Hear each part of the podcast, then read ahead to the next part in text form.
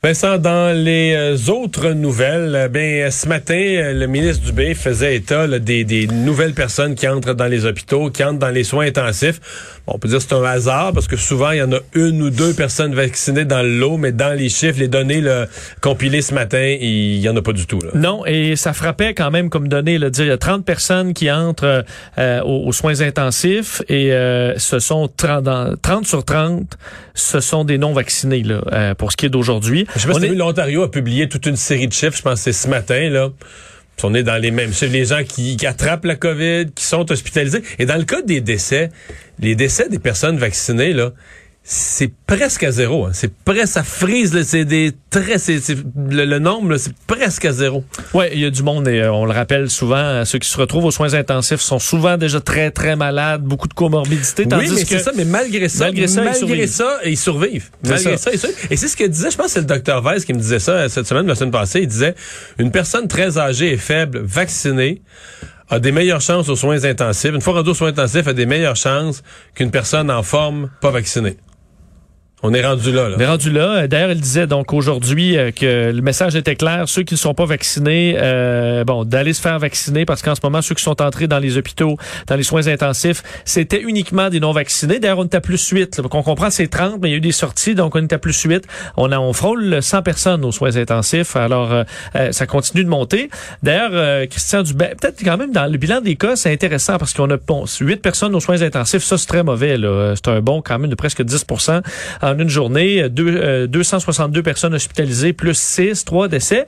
Au niveau des cas, par contre, c'est encore moins que la semaine dernière. Euh, et souvent, je disais, c'est le vendredi qu'on avait qu'on voyait le bon.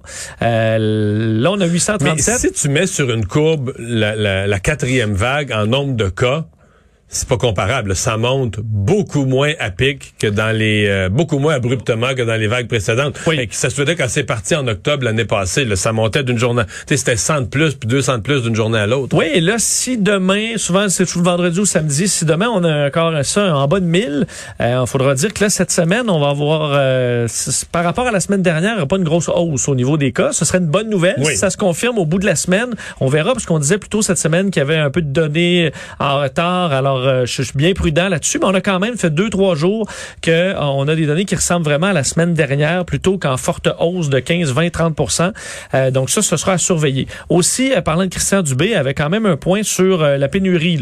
C'est vraiment le dossier des derniers jours. Comment on va régler ce problème de pénurie, de, risque de bris de service?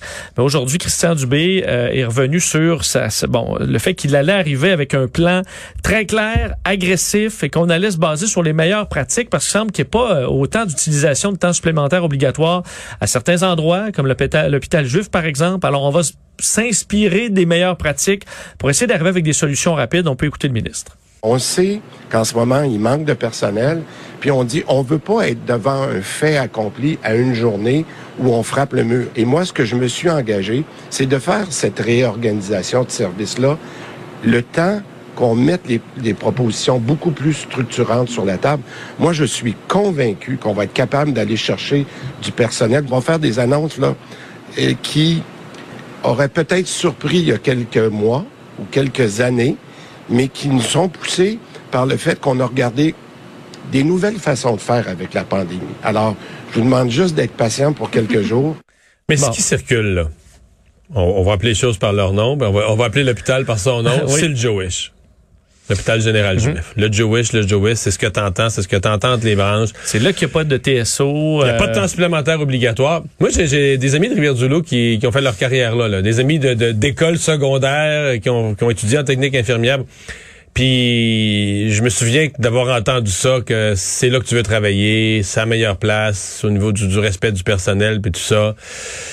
Je sais pas qu'est-ce qu'ils font, mais je, suis un peu étonné euh, qu'on arrive aujourd'hui que sais, on dit toujours faut copier les meilleures pratiques. Là, que là, faut, c'est pas nouveau que c'est connu que c'est là, là, les meilleures pratiques. Mais ça prend une telle crise pour qu'on dise, ben là, on va aller voir ce qu'ils font. Ceux, ceux où ça marche, qu'est-ce qu'ils font là? Comment ils s'y prennent? En fait, j'ai l'impression que ceux sont pas tombés dans le cercle vicieux de temps supplémentaire obligatoire. Il y a de la fatigue, il y a plus de gens qui, qui calent malade, il y a plus de temps supplémentaire non, parce obligatoire. Une fois que dans ce roue-là, t'es fait à l'os. C'est ça. Mais eux, s'ils sont jamais tombés là-dedans, en essayant toujours de compenser, trouver d'autres façons, ben, ils sont pas tombés dans cette, cette descente-là à la, à la fatigue de leurs employés qui fait qu'il y a de plus en plus de temps supplémentaire obligatoire. D'ailleurs, on cherchait, puis je voyais au, euh, l'hôpital du Suroît, là, où on a dû fermer euh, temporairement l'urgence. C'est, reparti, mais on est, on est, on n'exclut vraiment pas de devoir le refaire plus tard parce que il y a un manque de personnel, beaucoup, beaucoup de fatigue. Mais à la direction de l'hôpital du Suroît, on disait aujourd'hui que euh, on voulait offrir aux infirmières un horaire à la carte. Et là, en disant, ben, par exemple, une infirmière qui voudrait travailler trois jours semaine, ben, on va respecter ça. Mais c'est bien beau, mais si, si t'as personne, qu'est-ce que tu fais? Comment tu peux, tu peux garantir ça dans la mesure où t'as pas de monde? Euh, donc, tu as le jeu de dire, on va offrir de belles conditions, venez travailler chez nous, mais entre-temps, c'est dur d'offrir ça.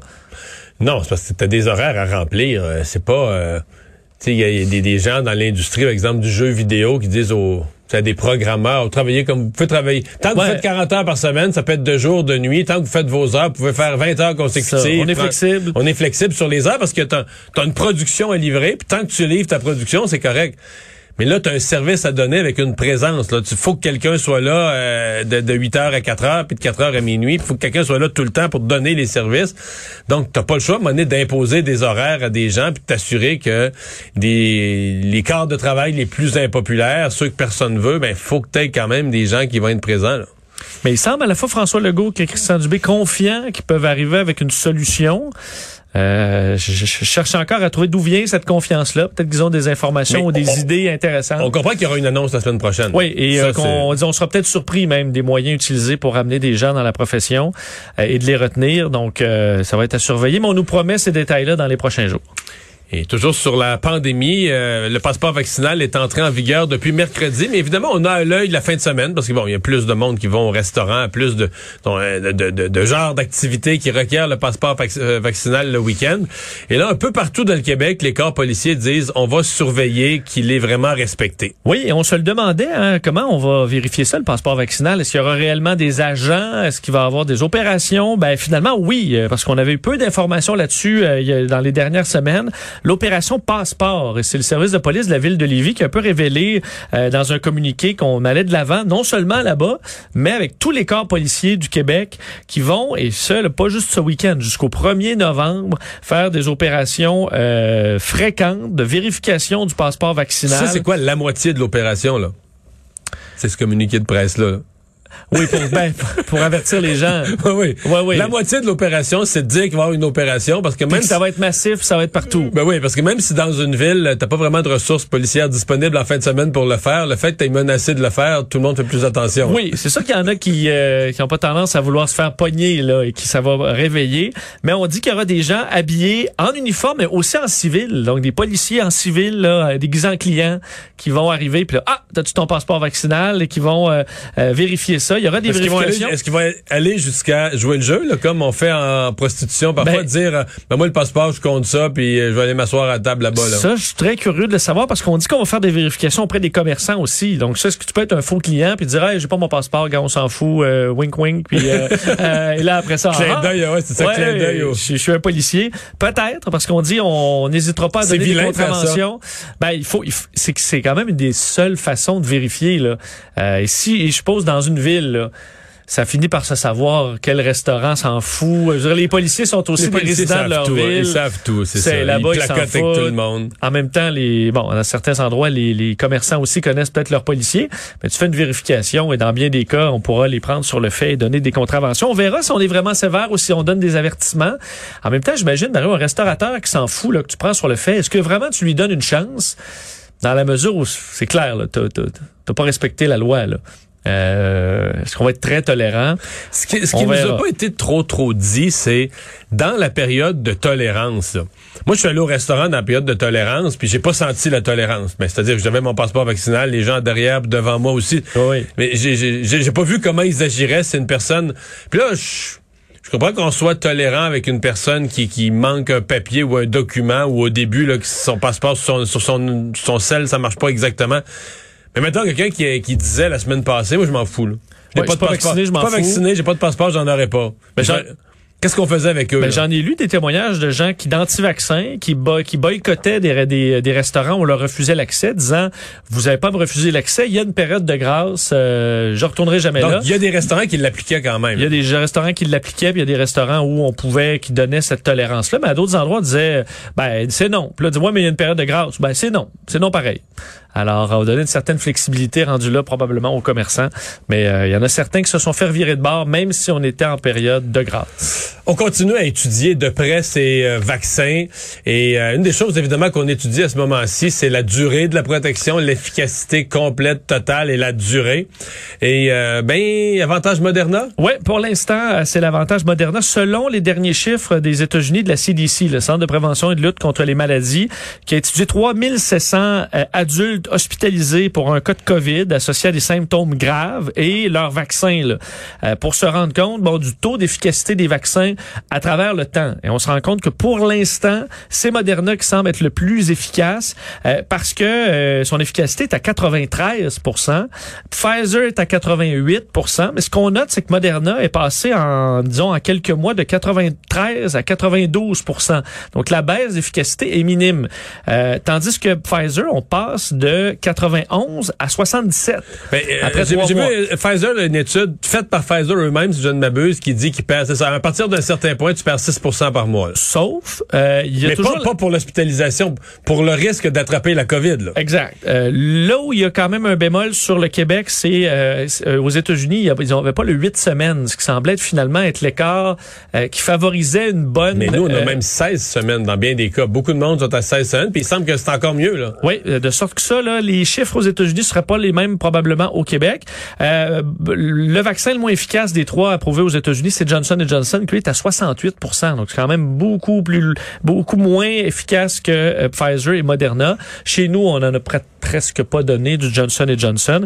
Alors, on verra l'efficacité à long terme, mais ça amène quand même chez Pfizer la question qui devient de plus en plus brûlante de la troisième dose. Aux États-Unis, Ouais. on l'étudie beaucoup. Mais, mais tu sais elle arrivera euh, probablement tôt ou tard. euh, Je voyais des études en Europe où ils disent que au niveau de la durée, puis sur le Delta, l'AstraZeneca fait pas mal du tout. Il fait aussi bien que les... Et finalement, un, un très bon vaccin. là. Il y avait ce problème Oui. de coagulation qu'on a fini par trouver comment euh, traiter là, quand les gens se présentent aux soins au, à Oui, l'hôpital. les Américains n'ont pas de cette statistique-là Non, parce qu'ils n'ont ont jamais pas. approuvé. Euh, mais effectivement, à l'extérieur, euh, là où ça a été beaucoup utilisé, l'AstraZeneca semblait assez efficace.